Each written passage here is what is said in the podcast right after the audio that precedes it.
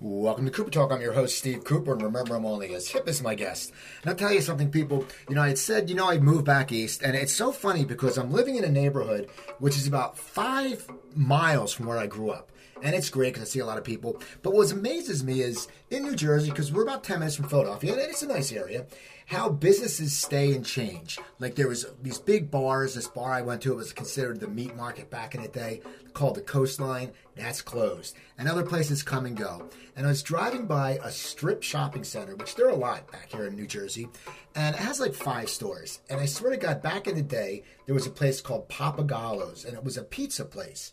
And I still remember that we would sit there and go there, and the owners liked us. So we were in high school, and he, they let us drink. And it made no sense. We would drink in the back room. But next to it, there was a Chinese restaurant called Yangtze River. And no lie, 35 years later, that place is still open. Every other store has changed. And I talk to people who live back there, it's changed and changed, but that's still open. Anyway, it just amazes me how business goes. And uh, we have a great show today. This gentleman was on my show. It's funny, when he was on my show a few years ago when I recorded in Burbank, he was just about to go to New York and play Mickey Mantle on Broadway. And now he's got a great movie out called Before the Sun Explodes, which he plays a stand-up comic, which he also is. And my guest is Bill Dawes. How you doing, Bill? Hey, how you doing, Steve? Good to see you. I'm sorry, Coop. Gotta call you Coop. It's all right. No, it's good. You know, I, I got to tell you something. This is a very funny story. It just I, you're you're a big guy on Twitter. You're uh, at you're at Bill Dawes on Twitter. Yeah, and no. And I know I'm I'm, I'm at Cooper Talk just because it's branding, but it's funny because you're you tweet and I tweet different things, and sometimes I don't know if you do this, but I find people I can't stand, and I just like to see people who are making fun of them. And one of those people is Lisa Bloom. And I got to tell you, one day I click on Lisa Bloom's feed because she's such a hypocritical piece of crap. And the first name I see is you, and you're saying, Lisa Bloom, you are a, and people, I'm just going to say, it sounds like Count. Do you remember doing that? I do remember doing that, and I've actually kind of uh, I've had a little bit of a, a come to Jesus moment about all that stuff. I mean, not really, but I've had too many people tell me, uh, "Bill, you got to be careful." I'm like, "Oh, who gives a crap?" But then I have found out that I have uh, lost jobs because of my social media stuff. How do you I found that out. How do you find that out? Like, does someone tell you? I mean, can you give an example? I'll give you. I'll give you a perfect example. Um, do you remember this movie that came out? Uh, it, it was based on the book. I hope they serve beer in hell. Right? Yes, I know it. I know it. Yeah. So I was in the movie. I kind of helped, sort of, with, with the writing of it a little bit. Um, so I, and I was friends with Tucker and the, the other writer. So I went on tour with them as MC. We're rolling it out city by city, and I would just go around in the line and just uh, and just mess with people, just ask them questions. And of course, invariably, the questions, particularly the context of this movie, are going to be sexist, misogynistic, racist, but goofy. And this is also this was an earlier time. This is 2009, right? So I I made a, a video montage of, of this stuff, and uh, if it's just if you go Google Bill Dawes hosting reel, and in the industry, it, it didn't get viral, but it only got passed around in the industry. Like people in the world didn't see it, but it has like thirty thousand views just from industry people because it was passed around. A lot of people were interested in me. So Jay Leno's people were interested in me apparently for um, jaywalking when Okay. that was going on. And they looked. I had two versions of the reel. I had a five minute quote unquote clean version, and I had a seven minute like unfiltered, unedited version. Now, uh, so and- I'm off the cuff, just riffing on, on the street, and there was a there was a, a little person there, and uh, and of course in Tucker's book and in the movie, little people are featured, and he has sex with the little person, blah blah blah. So I say, I go there. Oh, look, as luck would have it, we have a midget. I'm sorry, I shouldn't say midget. I think the correct term is, and I said height. I, I mean, I can't say the word. I said, uh, I said height n word. You can't say midget. It's a height n word.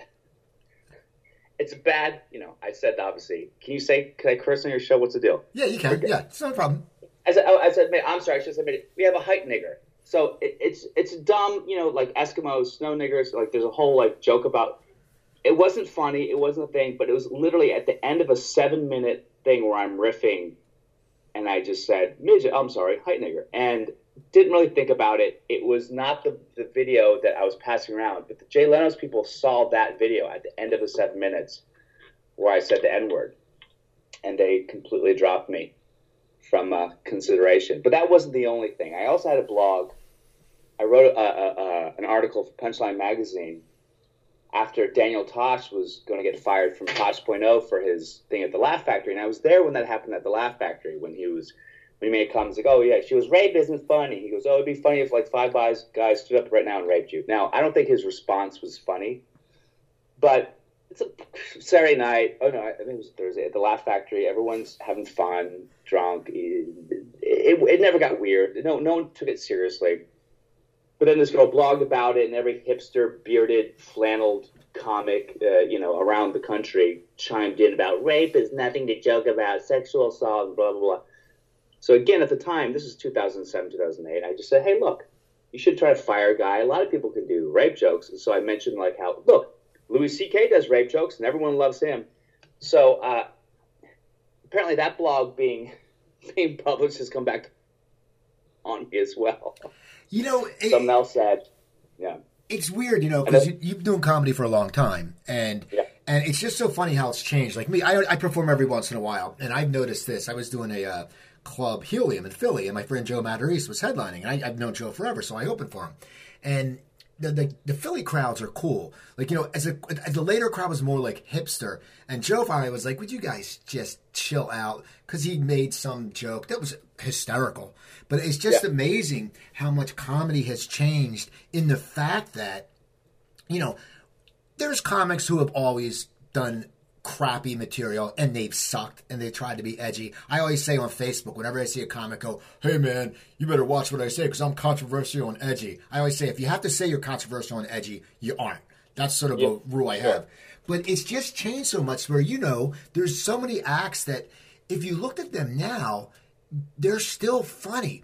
And and it's like like if Kinison was doing what he was doing now, people would be like, "What the hell?" Even Dice and Dice's show is hysterical. But to me, Dice is is a, his old stuff just cracks me up. But that's the thing. I mean, how are you reacting to it? Because you headline a lot. You play LA. You play the Laugh Factory LA. I think you play the Laugh Factory Vegas. You're playing different crowds. What's your take on different crowds now? And is it is LA tougher because there are all these hipsters, and I always laugh. I call them coffee shop comics because they're all recording albums or cassettes, but they're only playing coffee shops. They don't go on the road, so I don't know where they're selling their merchandise. Well, I, will give you an example of, of something that happened recently. Uh, there, there's a show, and I'm not bashing the show. I think the show is amazing. It's a show called Sweet. A guy named Seth Her- Herzog does it in New York, and the show is like a legendary alt show. And um, we I've known Seth forever. We're friends. He puts me on show. I'm, I'm not really kind of like the, the brand of comic that does like that's the type of show that's like club comics or hack and who wants a club comic and man. So it's very hipster, very Brooklyn, uh, very kind of like very like New York on the in crowd. And the people perform there. I mean, like the best comics in the world perform there, literally. Patton Oswalt's been, by you know, so um, Hannibal Buress is there all the time. It, it, it's a really incredible uh, show. So he gets me on, and I'm always like, and anyway, he went away for um, to Paris, and he wanted guest hosts, like in a month advance. So I said, sure, I'll guest host for you. And the day that I hosted, it was a Tuesday. It was three days after the Harvey Weinstein story broke. The big story broke in the Times. Right. So and the show is very much about topical events and current events. I'm like, I got to talk about it. And I was like, I'll be really sensitive. I'm not going to talk about. Um, and I'm telling you, I could not get, I could not get a laugh from from anything. I, I even did joke. I, I, and I tried. I made myself the victim. There, I said, "Well, if you make yourself the victim," I said, "Look, I, I came up in New York doing theater. I was sexually assaulted and harassed all the time. I had a casting director tweak my nipple once had one guy grab my ass. This other guy, he yanked at my penis for like 10, 15 minutes. He was stroking my balls the whole time. Totally inappropriate. Didn't even give me a part on House of Cards. This is long before Kevin Spacey. Like that, like whatever. That's not a joke that's offensive. It's a joke about being harassed or by gay guys, which you are in the theater community, and then making fun of like, oh, okay, like joking that let some gay guy jerk me off for a part of the House of Cards. Um, but people were like, offend- people were so, I, I couldn't even, and it's not even the best joke, but like, there's got to be a recognition of at least I went for a reversal. I did the rule of three. I made myself the victim. I made myself gay in that joke. And people were still like, they could not budge on the topic of sexual harassment. And I know there are people who, I, I think it's kind of eased a little bit. Like I've seen comics sort of broach it and people, I don't think the pendulum swung back, but I think there's enough people who have said, okay, we gotta like, we gotta recognize that that it's not like monolithically men are all men are assholes and anything that they say is, is, is subject to extreme scrutiny because the problem is people are assholes. And if you look at women, positions where women are in power, whereas at schools, they're fucking students left, right, and center. So it, it's just people suck. Well, I think that's, yeah. You know what's funny about the whole, the whole rape jokes and stuff like that. My girlfriend is a sexual assault survivor. She was in a very high profile case in Philadelphia. She's been on 2020. She's been on a bunch of TV shows. She's spoken at colleges. But then, you know, we were reading like the reviews of Chappelle, like the superhero. His power was can he save the world or not rape people? And people were getting so offended. She's someone who gives back to the system, helps people, speaks on different radio shows and she thought it was hysterical. And I think sometimes we were, it's a different generation. Like you, when we grew up, comedy was you know a lot of dick jokes. It was you know just comedy was funny. I mean you know you know you, you laughed at Gallagher when you were younger. I mean we did smashing a watermelon. Back then was like, oh, we've never seen it before. But now I think it's just everybody sits there and they they put a like you said they, they put a barrier up. Like if, if, if just one word comes up, they don't listen. You see it on like Facebook all the time. People just jump to every week. There's like I always like to say, "Hey, remember that lion Cecil that got killed? Do you remember his name?" But people don't. But for that four days, everybody was going crazy. Oh my god, I know that's so. Yeah, that absolutely is a perfect example. I, I you know, I, I, tend to think that, uh, and this is what Daniel Tosh said. Uh, he's one of my favorite. He, he said that uh, you can always write a, a joke good enough uh, to, to beat the the energy around it, to beat the PC energy around it. You could always write a good N-word joke, a good rape joke, a good. If it's good enough, it may be controversial, but ultimately the, the quality of the joke and the integrity of the joke will beat the kind of weird energy around it. I don't know if you ever saw the video I did, the N-word video I have. No, it's is it on YouTube? Yeah, it actually got like crazy, crazy viral. And I know people are like, it got viral, but it really got viral. Like I think on Facebook it got like 60 million views. Oh wow. And on and on YouTube, I think total on YouTube it's probably somewhere over 10 million. Uh, there's on different on different uh, channels, but um, but the video is basically like I'm with a black guy, another black guy comes up asking me for money, and I'm like, I'm like, oh, no, I don't have the money. He goes, you better get my money right now. I'll kick your ass. I was like, no. I was like, hey, man, why don't you just relax? And I point to the big black guy I'm with, and he says, nigga. So basically, every time I want to use the N word, I point to this guy, and he says it for me. Right? Okay. That's the premise of the joke. And it was this huge, and of course, it's kind of controversial, but in general, the premise is such a solid premise, and it goes in a good in a good direction, makes a good, you know, and it's nice and short, and, and it and people love it so it's a good enough joke that, I, and granted, I'm not awake. I'm not saying the actual word, but you address, you say the one of the most taboo words, and you make it funny and interesting and unique, and people will people will respond. So I always think if I have a joke about sexual assault or rape or race or anything that isn't working, it's not that oh audiences are sensitive. I'm like I got to write a better joke about it. Now, what do you think the difference? Because you are someone who is, you know, used to be the old joke was the difference between New York and L.A. You are someone who goes back and forth from New York and L.A. What What do you think? Do you see a difference in crowds? And because you're playing rooms like Laugh Factory, which is it's you're going to get a different crowd there because you're going to get a lot of tourists because there's always stars there. People show up. What do you see? Is there a difference in crowds when you're going back and forth between the two cities? That's a good question. I, I, I you know, it's hard. It's hard to say. Like at the end of the day sort of central urban New York and central urban LA are not that different. And by urban, I mean, I don't know, cosmo. I guess I mean sort of the people that make up the bulk of the industry in New York, the people that make up the bulk of the industry in LA. They're all like educated, smart, above, good looking, you know, a little bit entitled and a little bit arrogant on both coasts. everyone's like, "Oh, LA people are stupid Baptists." I'm like, "Well, kind of, but kind of not really either." You know, there's a lot of the same people go back and forth.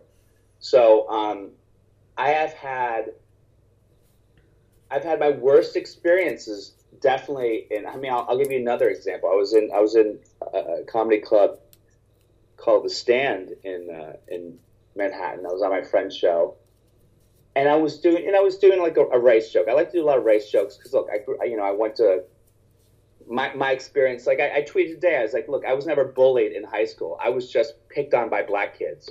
It's a completely different experience.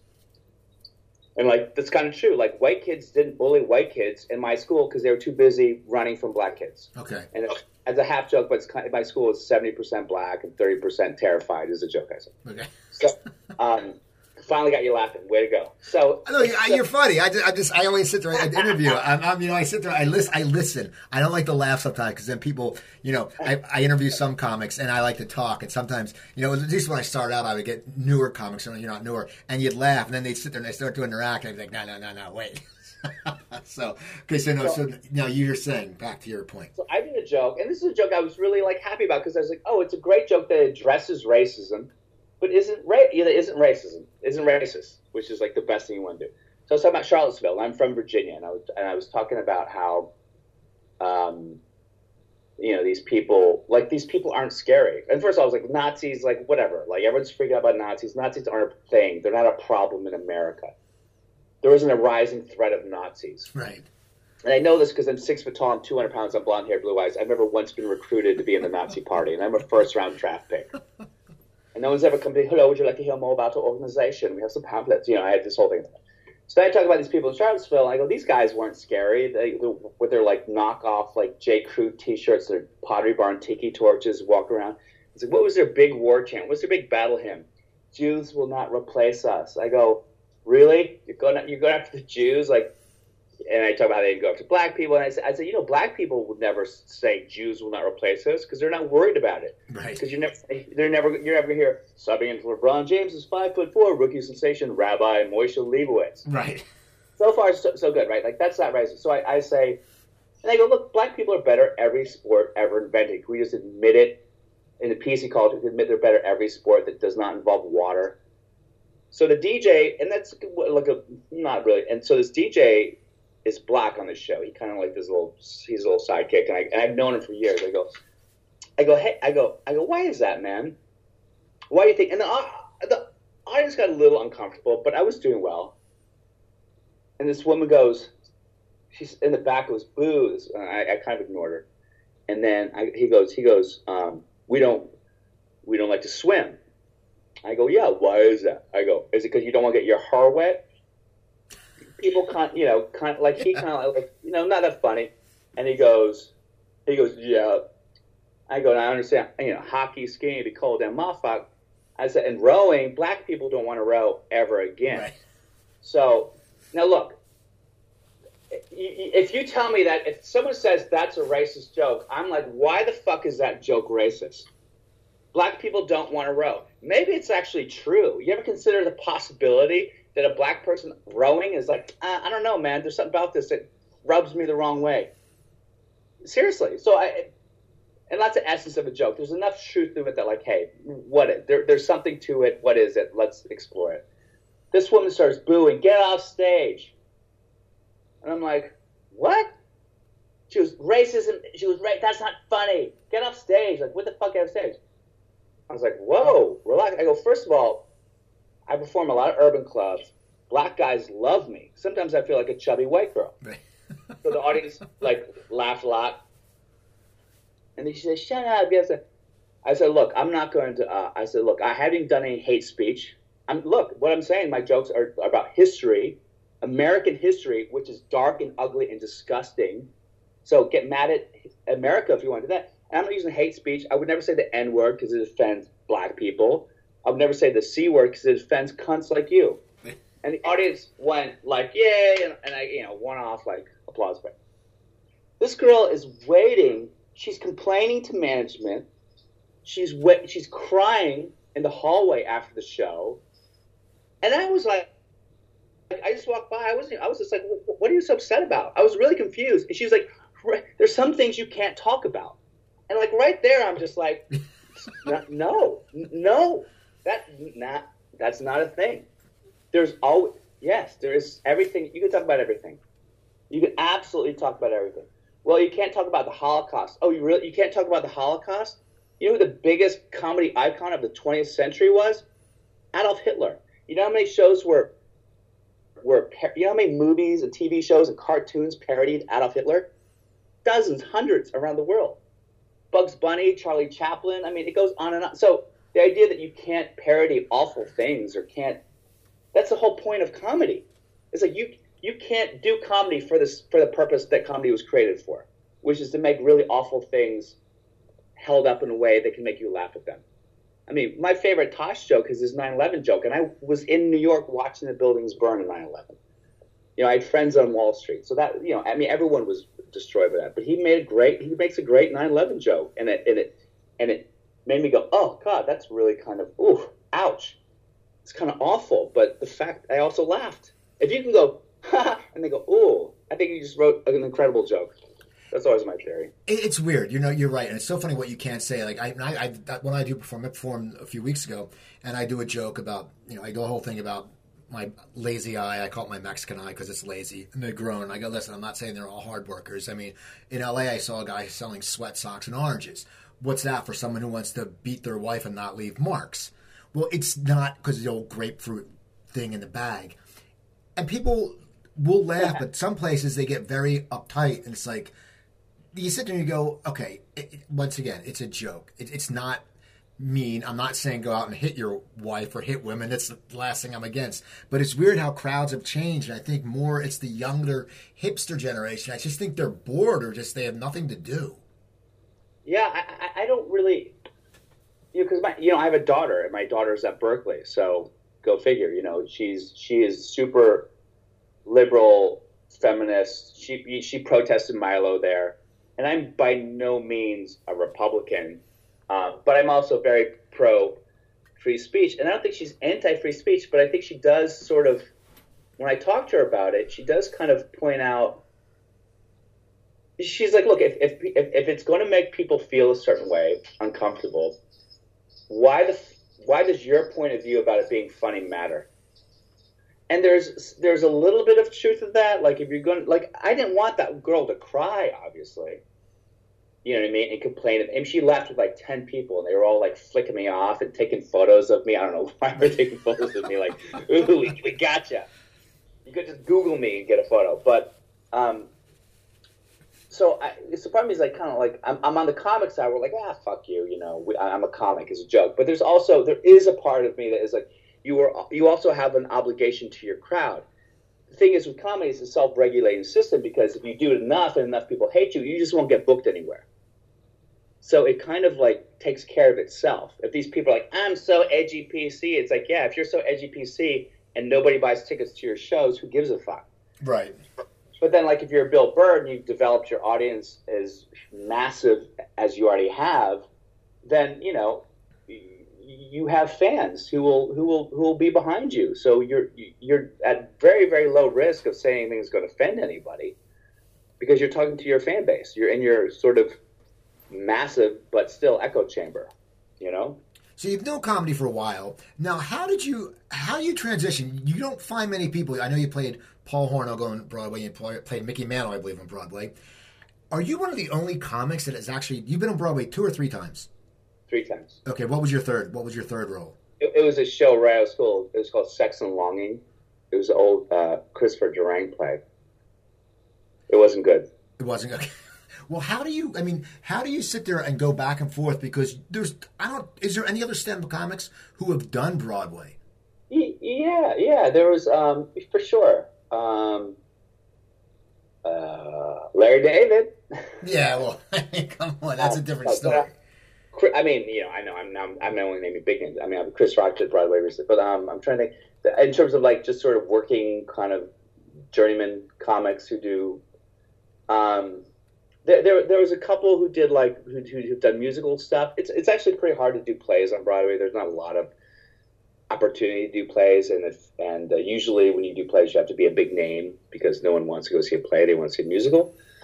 Um, so in terms of who else of Broadway plays that I know of, uh, I, I, I don't know. I don't know what other stand-ups kind of like everyday working stand-ups. I, I'm not sure. How? But I, I came up doing theater, and theater is kind of um, in a, in a it's sort of my first love, you know. And stand up, stand up sort of came more as a reaction to theater because I'm I've had to come to terms with the fact that I'm a little bit I'm a little bit difficult. Uh, I can be a little bit difficult to work with in the theater environment just because I've been doing it for a while and I'm good at it, and I kind of um, like I feel more confident how good I am as a theater actor than I am as a, as a stand up in a way. But that like you, you have these directors and these uh, writers sometimes involved in the process or whoever it is, and sometimes you're like, no, dude, you're wrong. And if you're doing a theater production and there's 15 creative voices on it, and talking about costumes and lighting and all these different people, you know, there's going to be someone who's going to piss you off. And there's going to be someone you're like, no, like I, I spent all this time researching Mickey Mantle. I spent all this time. I went and I drove to Kentucky and I visited Paul Horn. I, I gained 20 pounds for this role. I bulked up. I, whatever. And you put everything into it, your heart and soul. And then you go into, and you've been working on it for, rehearsing for a month, but prepping for three months, and you get in the theater, and then you know you have some costumes and you're like okay i think you should wear like you know your underwear outside your pants and you're just like what i mean that's an exaggeration but they you know they just all of a sudden give you an idea that they have creatively that to you is like that's retarded i'm not going to do that and i've i've had a tough time coming around to letting that um you know I just I, I, the last play I did, I played Rudolf Nureyev. Do you know who that is? Oh yeah, the, the great ballet, ballet, the ballet artist. Yeah, so I played him, and you know, for that I lost a lot of weight, and I, he died of AIDS. So I was kind of, and he was also the biggest diva of the of the you know 20th century. The guy was a, a fucking nightmare, and I'm not like method method, but I'm kind of method. And you have to play this like Russian, like this diva Russian uh, ballet dancer. So I was just kind of just sort of in the mode all the time, and. uh and you have all these moving parts, and sometimes people are just inept and incompetent, and you just want to go like, "Fucking like, no, don't stop." you know, or, or, the writer will write a line. You're like, "This, hey, guess what? This line doesn't make any, my my character that I'm in right now would never say this." That's why when the whole Christian Bale thing happened, and that's why it's good to be like, if you're going to be difficult, you might as well be like rich and famous. But uh, when the Christian Bale thing, where he yelled at that that uh, that DP for changing lights during his shot. People like he's a nightmare. I'm kind of like he had a point too. You don't do that. So I guess my point is when I was I did this play in 2002, 2003. Uh, it's called Burning Blue, and I ended up getting fired from it um, because I was just I, and I, I got the best reviews of my life. There's actually an article. There's an article about it. If you type in Bill Dawes Burning Blue, there's an article in like the front page of uh, Entertainment New York Post about me getting fired. Ironically, it's because I called this assistant stage manager a cunt in the middle of the show. Um, but uh, but after I got fired from that show, I you know, and and other people have been fired. The whole show was a disaster. So it wasn't like I was just like crazy, like la enfant terrible. But uh, but after that, I was like, man, uh, something's going on. Like I'm not feeling I, I don't like the fact that I can't have an opinion as an actor where I'm at right now. So that's when I started. After I got fired from that show in like 2003, I started slowly starting to stand up like end of 2003. Um, yeah, it was basically a reaction to that. But at the end of the day, you know, when I'm not doing theater, eventually I'm like, oh man, I kind of, kind of, I, I still love it. You know, I still love when you're performing it and you're in it, and people aren't fucking with you. It's great. Well, it's funny. It's funny because you know with Lombardi, you know Dan Lauria was on the show a few months ago, and wonderful oh, really? guy. Yeah, Dan. Oh my God, he was he was driving up to uh, talk to some students. So he's talking in the middle of the interview. His his phone cuts out because he's going up there Palm Springs. And then I get him back on.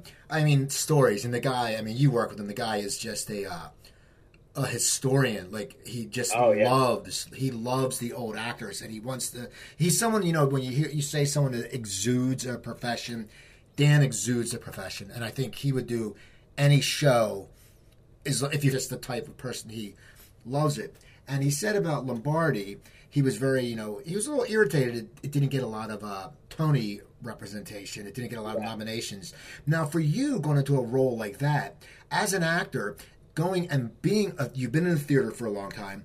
What it, what when that show started, what were your thoughts? Because it's football and it's Broadway, and we don't think of Broadway critics going, "Hey, let's go watch Vince Lombardi," even though the guy was an amazing leader and coach. What were your thoughts when you started that, and were you surprised by the popularity? Um, yeah, yeah, and no. I'll, I'll tell I'll tell you why. Um, you know, originally, I don't know if I'm allowed to say this because shit. Uh, you know, originally Martin Sheen was. I, I by the way, I've, I've done three shows with Dan. I've known Dan since 2004. He's he's he's like a surrogate dad to me. I love Dan to death. Um, and I had actually called Dan. I got I was the first person cast in Lombardi, and I called Dan and said, "Hey, you know, they're doing a play called Lombardi. You should talk to your people." He's like, "Bill, I've been workshopping that play for a year." Um, anyway, Dan uh, Martin Sheen was originally going to be was offered the role. He was going to do it, which would have been a completely different experience. Right. And then for um, and then for uh, Lombardi's wife, it was going to be they had a bunch of not Meryl Streep, but they had like a bunch of like A list actresses that were up for it, and they were like, oh, Judith Light from. Uh, I was Saved by the Bell from Who's the Boss. So I was kind of like when I started, I was a little bit like, oh man, this is I don't know how well this is going to do. And the play kind of was dramatically sort of lacking a real arc, right? Um, I, and I didn't really know the creative people involved. Um, so we went to the first read through, and I was kind of, and the other actors like Chris Sullivan, who's now you know This Is Us, he's a fucking huge star now, and Rob Riley, who's on Dynasty, and um, you know I was, and of course the director Tommy Kail, who directed Hamilton. So I'm in the room with all these geniuses. I had no idea that I was in the room with people who are like some of the best of their profession. And uh, and I remember when the play started, and, and Judith, and I was like, oh, Judith Light. And then she read the first line. She read her first line in the read through, and I went, oh, she's going to win a Tony. I just knew it right where I was like, she's she's going to win a Tony. She didn't win. She got nominated. But uh, so watching Dan and Judith together, I knew that there was something very special going on. Um, and then the fact that Tommy Kail directed it, and also within like just a few weeks of work, a couple weeks of work Tommy Kail, I was like, this guy's the smartest person I've ever met in my life. I mean, I think, I, I think that as good as Ham, as good as Lin-Manuel Miranda is, and as brilliant as he is in Hamilton, I think one of the things people don't get is that Tommy Kail is equally brilliant, and that play would have been nothing without Tommy Kail because he that guy is he, he's so he's so smart it pisses me off. Like he could like, like oh I would do stand up and like in a week he'd have a, a Netflix special. Right. He's, he's the smartest funniest guy I've ever met. Like anyway, so uh, it was really. Um, but that that being said, when we started, we still weren't really sure because we didn't have great audiences. The reviews weren't great. It's not like we had like love letters from the Times. Um, the reviews are all like, eh, you know, it's okay. Um, but people loved it and people were moved and the football community really really took took to it and uh, and it you know the, the year and a half after that there were 40 productions of it across America. So um, it was kind of a slow burn. And also I think there was a lot of serendipity like the Packers were underdogs that season in the NFL and they ended up winning the Super Bowl when we're doing a Broadway play about the Packers. Uh, so I, it, there are a lot of things that kind of came came together at the time um, you know, I don't I don't necessarily think that it's the type of play that's going to be revived on Broadway. Right. you know, they, and and there was also the NFL definitely got involved in ways to protect their image because they're such assholes that they did take some of the drama out of the play. For example, Paul Hornung got uh, booted, suspended from the NFL for gambling. You know, he was a big gambler, and uh, and then the play goes, hey, you know, I, I, I couldn't play last year because I got in some trouble with the league, and that's that's how they address it. And I was kind of like, come on, man, like, and it happened as well with Bronx Bombers when I played Mickey Mantle because Mickey Mantle, you know, he fucked the world, and he had to drop out of the home run race because he had untreated syphilis that like bore a hole into his leg. that's why that, that's why he dropped out of the home run race with uh, Roger Maris, and uh, and there was a line was as a uh, he said, uh, he goes, hey man, you know I led the league in STDs four years in a row. Uh, and so my wife came in second or something like that. I, like, I led the league. Oh, he goes, well, I had a hole in my thigh. I don't want to say where it's from, but I, let me just say this. I led the league in STDs four years in a row. My wife came in second. Now, that's a line that he actually said. That's a quote. That's a direct quote that Mickey Mantle said in the locker room. It explains everything about the character. His biggest tragedy was the fact that he had to drop out of the home run race. He's making a joke about it. He talks about his STDs, his womanizing, the fact he was married and cheated on his wife. It, it, it explains a lot about the tragedy that is Mickey Mantle. So that line had more integrity than almost any line in the goddamn play because it was also something he said. And MLB and the Yankees were like, we can't have that line in the play. And I was so goddamn mad because I'm like, this is what drama is. People don't want to see, you know, talk about like I hit so many home runs and stole bases and da da da da and made this out. No one gives a shit about that. No one wants to read the back of a player's card. They want the drama. They want the fact that Mickey Mantle was like was a mess and an alcoholic and and this play in any is some sort of redemption of his of his soul. You know, that's what they want. It's like gay people and like Jewish New Yorkers. They don't want bullshit. They want the real shit. So uh, I think Bronx Bombers bombed because it didn't quite go into the drama enough. And Lombardi, luckily, with, Dan and Judith, there was enough heart there that I think was able to kind of bridge the gap between both, between making NFL happy and making theater goers happy. But I always tell people, like, if you're going to do a piece for theater, it has to be for theater goers. It can't be for about, like, the Tupac Shakur uh, did, a, did a Broadway musical. My friend produced it. And it was like, oh, Tupac Shakur fans are going to show up and blah, blah, blah. And I was like, no, you got to make a, a show for theater people. And if it's good, then the Tupac Shakur fans will show up. Don't make a show for Tupac Shakur fans. And we made a play for uh, the Broadway Bronx Bombers for Yankees fans. We didn't make it for theater fans. That's why I bombed.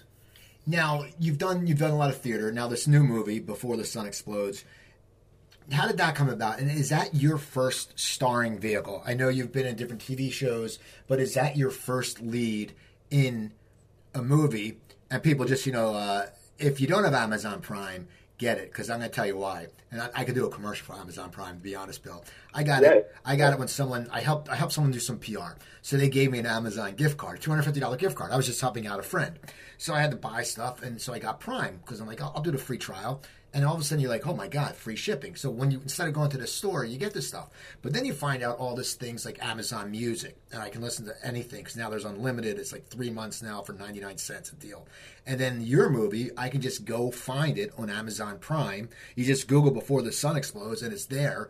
How did the movie come about? And as I said, is this your first starring vehicle? And how you did you co-write it? I know you tweeted you co-wrote it, but I didn't see your name in the credits. I was a little confused. Yeah. And it's about stand-up comedy. Well, and it, and is that is is the beginning? Is that your act? How did the whole thing come about? Good question. Well, first of all, not my first starring role at all. Actually, when I first when I was first out of school, like early 2000s, I booked a I booked a bunch. I had a film called Even Hand that uh, did a bunch of festivals. Was on Sundance Channel for a few years. I played a cop. I was leading that. I did two kids films where I was like one the lead good guy, one the lead bad guy. Uh, another film that did some festivals. I don't think know if it got bought, but no, this was like my fifth lead in a feature. But the funny thing is, is before this, my last lead in a feature was like uh, uh, tw- like eleven, tw- like twelve years or eleven years. I was like, God damn it, that's been a long time. Um, so the guy, there's a guy named Zeke Farrow who I knew in New York who. Um, had me do some readings, and I was always sort of really. He, he wrote like before Glee, he wrote like a movie version of Glee, and, and I said, "Hey, can I give you some notes on it?"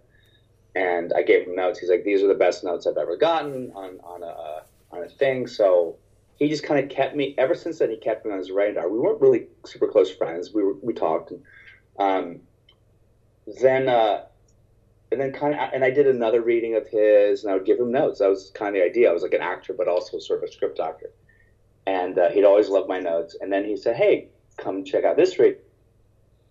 And so I read. I go, comic, forty, kind of, you know, kind of a crisis with a woman who's making a lot more money, has kid, and I was like, this sounds a little bit like because at, the time I think I was dating like a really, I just broken up with this really really wealthy woman I was like, this is kind of fucked up. Like he, you know, this is, is this, it just felt a little close to home. And then, um, and then we read it and there was really bad stand-up comedy all throughout. I was like, they, they you know, you, you can't just you can't just be a screenwriter and be like, let me write stand-up comedy. It's a completely different beast, obviously. Right. Uh, so, which I think it, it, gets shown out in shows like like Mrs. Maisel and and I'm dying up here. Like they're not. Com- it's not comics writing their best jokes on the show. It's like screenwriters writing jokes. I think comics would tell that aren't funny. Oh, I should have said that, but it's true. Anyway, so um, the the uh, so I did I did the reading. I didn't really think about it. I gave you know gave him some notes, and the director didn't want me. Deborah, I, I just I was like, I don't know if I like it. I don't think it was good enough. We get so find someone else.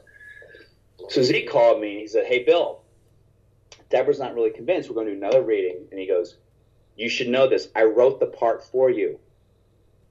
It's a little bit based on you, but I wrote it for you. So go in there and do the character the way that you should because I because you know who else is going to do it.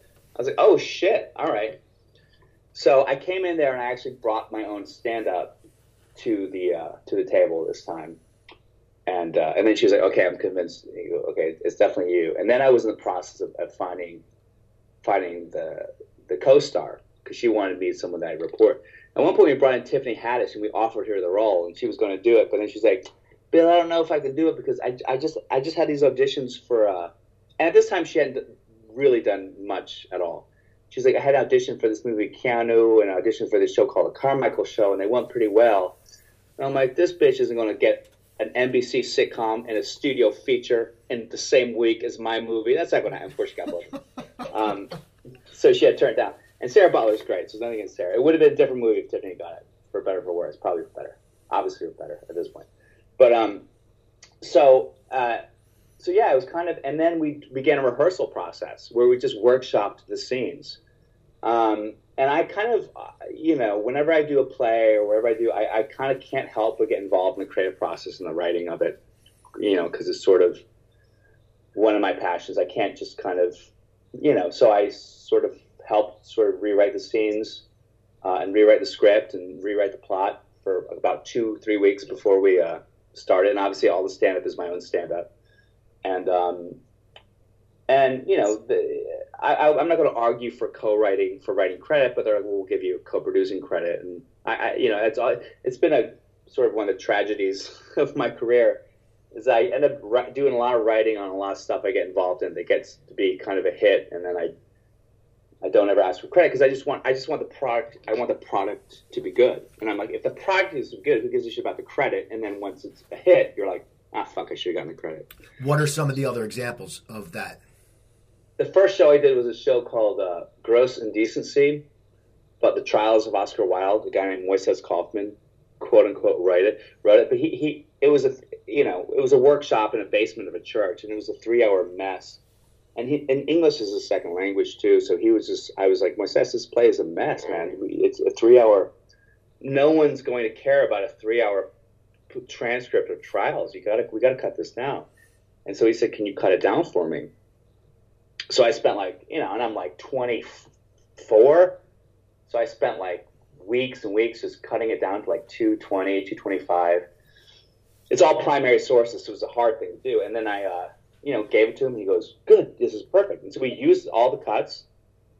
Um, he didn't tell anyone the cast. Everyone in the cast knew. They were like, "Bill should get some dramaturgical credit or something." And I was like, "I don't care. We're in a church basement. Who gives a shit?" Anyway, the play ended up winning every award off Broadway. It launched the career of Michael Emerson, and it was like it made like six million dollars off Broadway. It's a smash hit, and Moises Kaufman went in to become like the biggest theater director in New York City. so there's stuff like that where I'm like, man, when you're 24 and you're in a church basement, you don't think like you don't think about the credit. You don't think like, hey, I want a writing credit or some semblance of writing credit, even if it was like Moises Kaufman and members of this theater company or, or and cast members, something. Um, because then you're sort of excluded from all the awards, and the awards are things that get the attention of the industry. So then there's just a bunch of bunch of different um, shows and places that movies along the way that I kind of like. I hope that uh, Sir Baron Hell's example, although that movie bombed, where you kind of uh, Lombardi is an example, like just plays where you kind of really get get in the in the trenches and, and, and work and help help write it, help create it. And you never think about the um, the the final product because you just want to um you just want it to be made, and then when it is made and it goes to South by Southwest or Even Hand, yeah, I, I co-wrote Even Hand. I never asked for credit for that. You just you know you just want the and then when it gets made, you kind of go, well, that's my fault. I mean, I'm not mad at anyone. It's kind of like I just never I never I never thought about it. I'm I'm definitely glad it wasn't something like Hamilton. Right. now, now for uh, before the sun explodes, could you have done that role if it wasn't your stand-up? I mean, because you're associated with the character. I mean, as an actor, if you're stuck to put on something where you have to do stand-up, and as you said, if you think it's crappy stand-up, it must be harder to be a, com- a comic trying to deliver stuff that you know isn't funny. That's it's funny you said that because I, I, I, I, had an audition for the marvelous Mrs. Maisel on Amazon, Amazon Prime.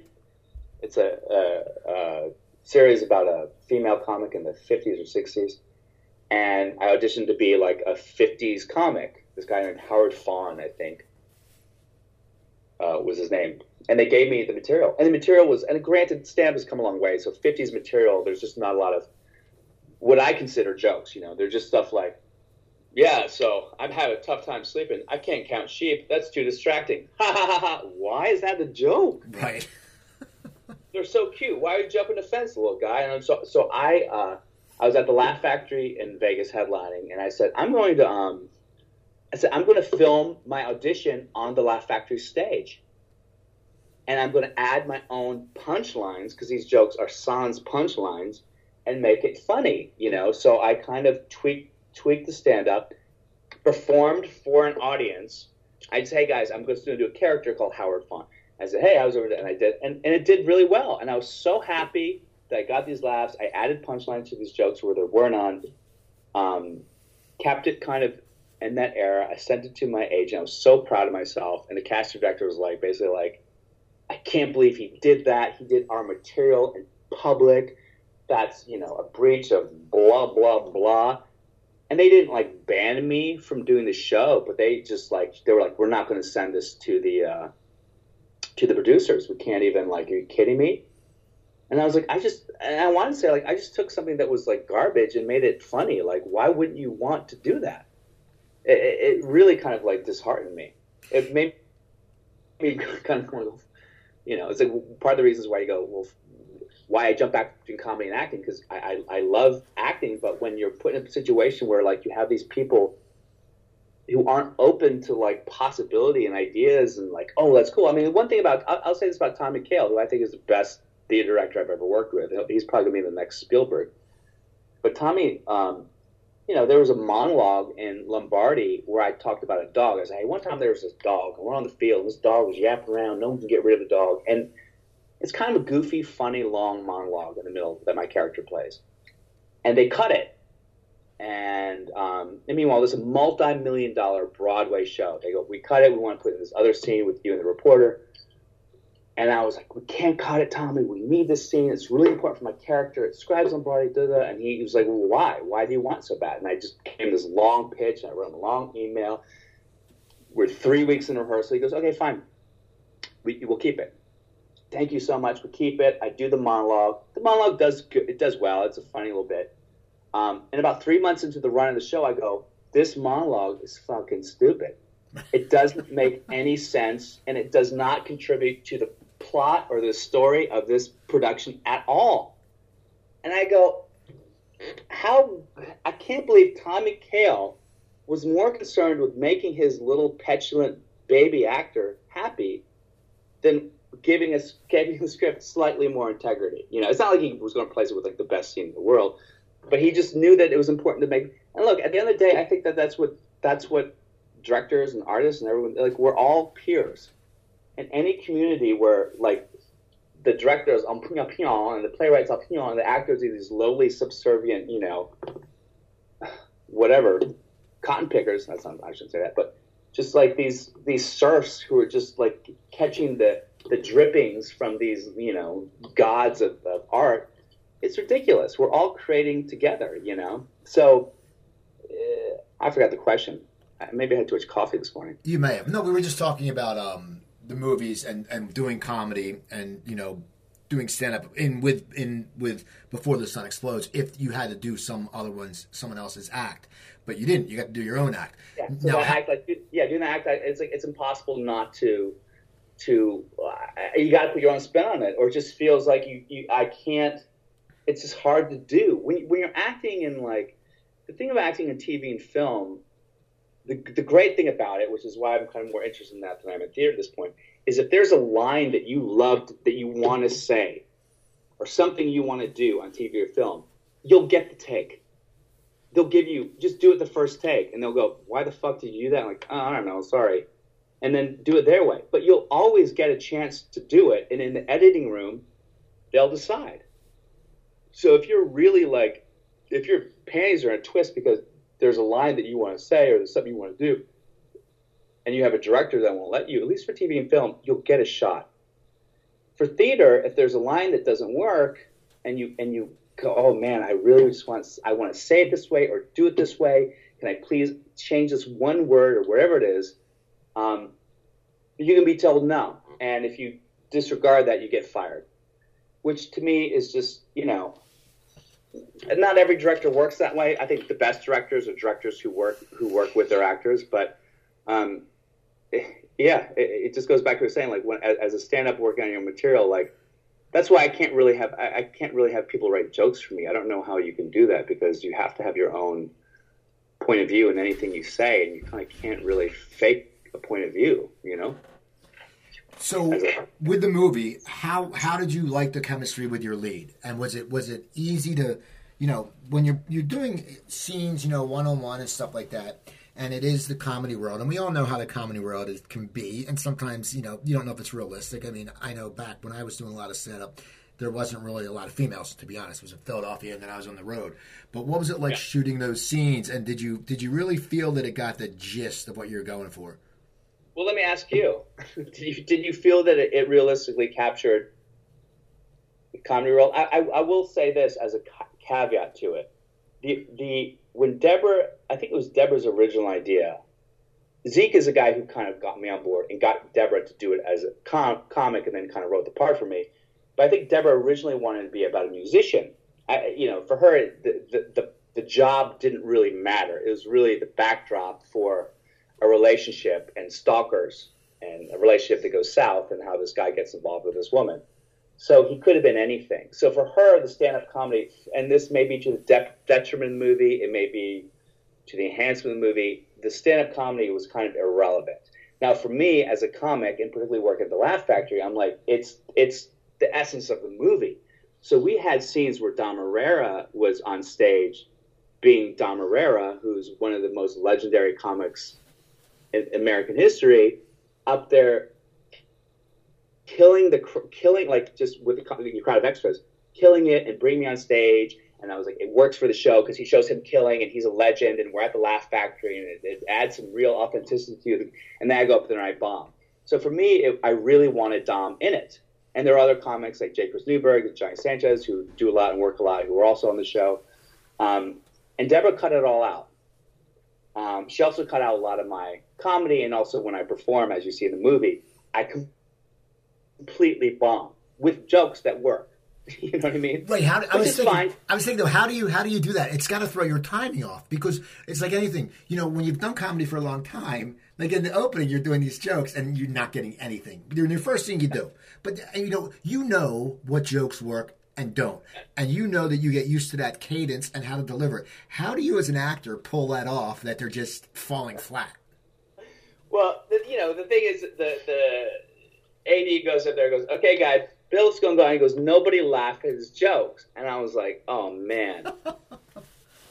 and even though you're acting and it's part of the movie, it still is a humiliating experience because I don't care what people. I, here's one of the weirdest things about about stand up comedy, and this is why TV stand up and Netflix specials and all that stuff like they're always a little bit sort of like weird and authentic because you can always just pipe in laughter and make unfunny shit seem funny or make funny shit seem incredibly funny. You can just audio, and I, and I, and I don't want to name names, but I know for a fact there are certain big comics who have specials where they bombed the taping. They bombed, but you sure as fuck can't tell it when you watch it on HBO. or on, you know, say HBO, get a little more specific. They look like they kill, and and people were there like, dude, that guy bombed. What the fuck? So, um, so if you if you go up there and you do your best jokes, I don't care who you are, Louis C.K. or Bill Burr, and I've seen both those guys bomb with incredible jokes. So if you go up there and no one's laughing for whatever fucking reason, you piss people off the wrong way, or they're in a bad mood, and blah blah. blah people will just go, "Oh, I saw that he's not funny at all." So one of the things that annoyed me about this, about the way the take they went, and and Deborah and Zeke, you know, that's that's their prerogative, but uh, and it, it is it is again me being a, a, baby and being a little difficult to work with. I had a big I had a big problem with that. I was like I was like guys, that's not how a bomb happens, you know. But they were like, we don't care. We just want you to bomb and show that you blew this opportunity. Um, so, I, you know, the way the bomb happens, as you know, is you go up there and you start telling jokes, and people aren't laughing.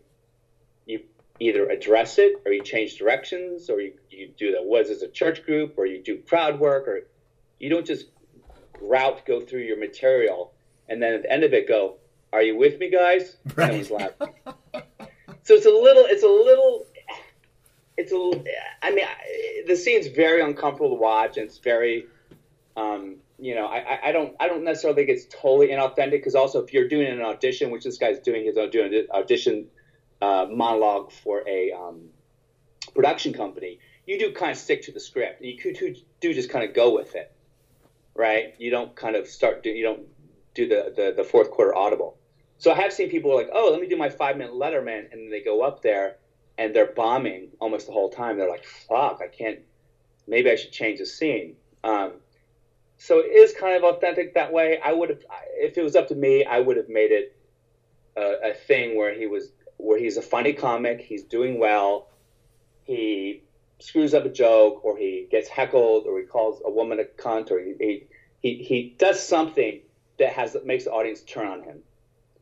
So that you gotta go as a comic, you go, oh, this guy was doing well and he blew it. He's the reason he blew it. But instead, the reason I blew it, according to every review, is Bill Dawes playing very unfunny comic Ken Cooper with no, with my own material, with with jokes that, and they're not like my favorite jokes, but these jokes, and, and and they didn't do all the jokes I did on stage, but these are jokes that work. I mean, just a simple joke of like, guys, you know, you know, I, I think about like, do I say single, get married? Like that's a question of life. Like single, married, single. Either you sign for a lonely existence, jerking off to porn every night, or you stay single. Look, even if you don't like that joke, it's got solid construction, and you're gonna laugh. Yeah, it's a solid. So the fact that you do that joke and like nobody laughs, it's kind of funny to me. Um, but I think Deborah's more interested in the fact that um, that, that, she wanted to be just cringy. She wanted the whole movie to have this weird, awkward, cringy feeling and have it from my point of view. I think she is kind of a genius. I think she's kind of like a a real sort of she has a very like insular view and she, like her way is like this is how I want to do it. It's not the movie I would have made. In the editing room, I would have gone in a different direction. I would have done reshoots for the Laugh Factory, but but people have watched this movie who aren't comics and people who are comics and people are like affected by it. It's really bizarre. People are like, man, that movie really creeps me out, or it was hit close to home, or like I, I want to take a shower afterwards, or just like it, it had this sort of weird kind of foreboding, uncomfortable feeling that it left people with, which I guess at the end of the day is sort of more important than I get people laughing at my dick jokes. Exactly. Well, you know what? I want to thank you for coming on, man. Uh, and it's funny because you know it's before the sun explodes, and it's on Amazon. And now, uh, are you are you tweeting though? I mean, because you know you don't want to get in trouble. Are you tweeting because it's at Bill Dawes? But do you tweet constantly or what? Once a day? Um, it kind of depends when it when when I get moved to do it. Um, I'm trying to think what the last thing I, I, I tweeted was. Um, oh yeah, I didn't get bullied in high school. I got picked on by black guys. I think I tweeted that like the middle of the night last night, just kind of on ambient. But um, uh, yeah. So yeah, I, I, I was getting really political on Facebook and Twitter, and I just kind of stopped because enough people were. And then I did Kevin Can Wait this this season of Kevin Can Wait, and uh, they, you know, I know they liked me, and it was a fun little episode. And the showrunner goes, "Hey man, you know, yeah, you, I, I've watched your stand up online too," and it just made me realize like you forget how like how small the industry is at the end of the day. Like people, you have shit online, it's just there. People just see it, so they can just go back. You, you hear you, Trevor Noah gets hired to be Daily Show host, and they go back seven years and they find a tweet that's sexist, and they try to get him fired. It's yeah, it's crazy. it's crazy. Well, so. Well, I want to thank you for coming on, Bill. So, people, go check out Bill Dawes on Twitter. It's Bill Dawes, D A W E S. I'm at Twitter. I'm at Cooper Talk. I tweet a lot. You can go to my website, coopertalk.net. I have over 660 episodes up there. Email me, Cooper at coopertalk.net. And don't forget, you can get a great stopping, stocking stuffer. Go to stopthesalt.com. It's my low sodium cookbook. When I got out of the hospital, I wrote an easy cookbook. No recipes that are too long. You know, you look at them, there's no pictures that intimidate you. You know, none, no too many ingredients you don't have. It's easy cooking for one called stopthesalt.com. You can get it on Amazon Prime, where you can also see uh, Bill's movie, or you can go to stopthesalt.com where I make more money and I'll sign it for you. So I'm Steve Cooper. I'm only as hip as my guest. Don't forget, drink your water, take your vegetables, eat your vegetables, take your vitamins, and I'll talk to you next week.